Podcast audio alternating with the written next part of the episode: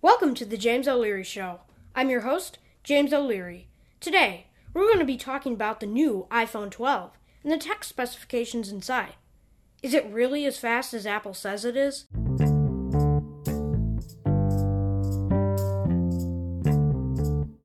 Thank you so much for listening in to today's episode once again. You know, I just really, I'm really thankful that I'm getting listeners. Uh, every listen and like you give is one step closer for me to support my dream of being a podcaster. So, like sometimes I might be a little bit awkward when I'm talking or something because I'm just getting used to the the business here. But I love tech. I'm a complete tech nerd. But I will tell you all about it and try and you know really just explain anything you want. So. First of all, I'd like to get this start off with saying anytime you want me to, you know, review something, look into something, explain how something works, just go to anchor.fm slash slash James O'Leary. So I produce through a software called Anchor. And I have my website on the Anchor domain.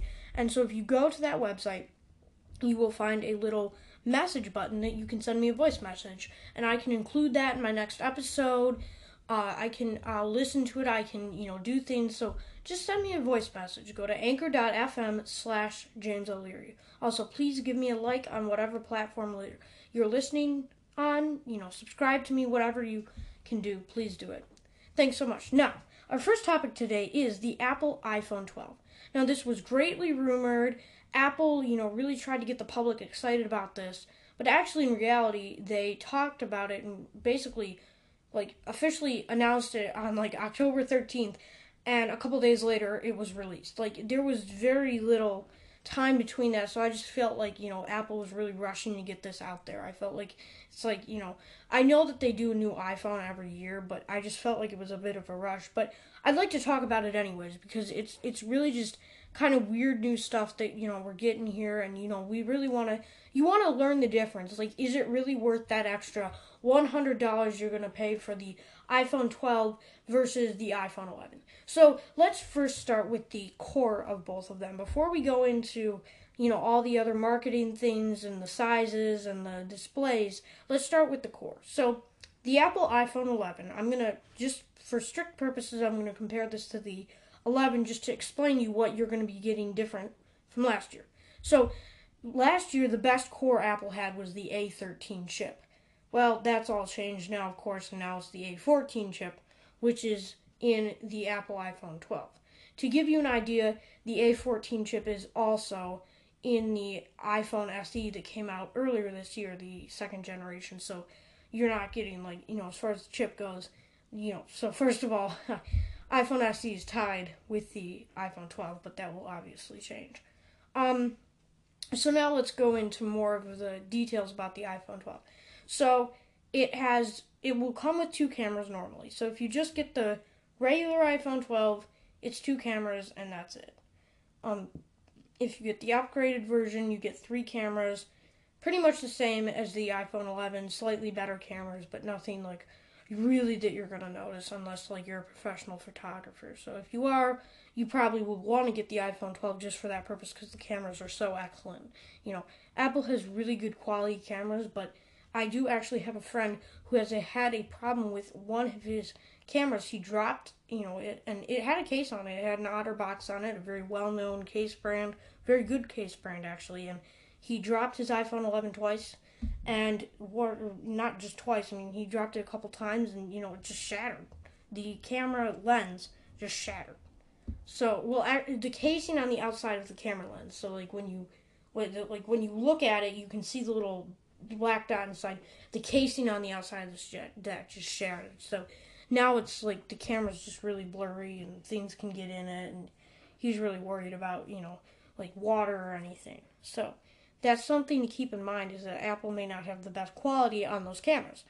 So uh, yeah, so that's the iPhone 12. Uh, that's just like those kinds of things about it. But so I'd like to mention that it is 5G, 5G capable, which I'm very impressed about because you know 5G is really great. Like a lot of people have been waiting for 5G. Uh, autonomous uh, cars need 5G at the least to run, so this is something that is now reality. That's a possibility. Is autonomous cars. Um, so uh, 5G is a huge thing, and the fact that Apple specifically built this for 5G is nice. That it's just not like saying yes, it can work with 5G. It doesn't necessarily 100% work, but it can work with 5G. So it's nice that Apple is actually directly integrating with the 5G, and you know, watching the Apple event of this. You know the fact that they partnered with Amazon or not Amazon, sorry, uh, Verizon. I'm very impressed because that's like wow, you're working directly with a phone provider, figuring out the tech specifications, everything. Like I know they already work with phone providers, but the fact that you know with for 5G they want to make this a good phone, I do like that they did that.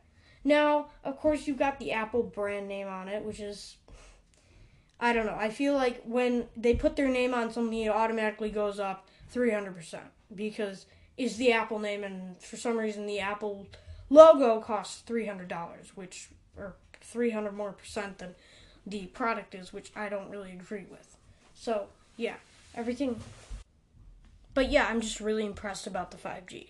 Um, and one other thing of note about the iPhone 12 is that you'll notice the sides are much thicker, but they're trying to do a bit of a smaller display because people are starting to complain that these phones are getting so big and you know this and that. Um, so they're trying to do a smaller display with that. It's still liquid retina display, so very, very nice screen. And if you get the iPhone uh, 12 Pro, you get obviously nicer functions, bigger screen, more cameras, and you know this and that. Uh, but as far as everything like the internal works, the internal works stay the same whether it's the iPhone 12 mini, which was a new addition to the family. Um, it's I like that a lot because like I'm a small phone person. Like I don't like huge phones, especially you know carrying them around. Like they fall out of your pockets, and it's just a mess. So I'm I I'm really happy that they're now offering a smaller uh, version besides just the SE, which already I like the SE enough. So I would I'm very much a candidate for buying the iPhone SE second generation. Um, and then so the internal workings stay the same whether it's from the iPhone 12 mini to the iPhone 12 Pro. And that's the end of today's episode. Thank you so much for joining us today.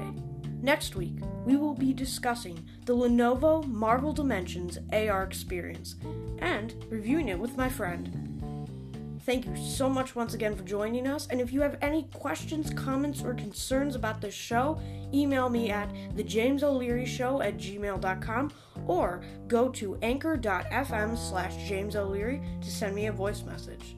Who knows? Maybe you'll end up in my podcast. And have a great week.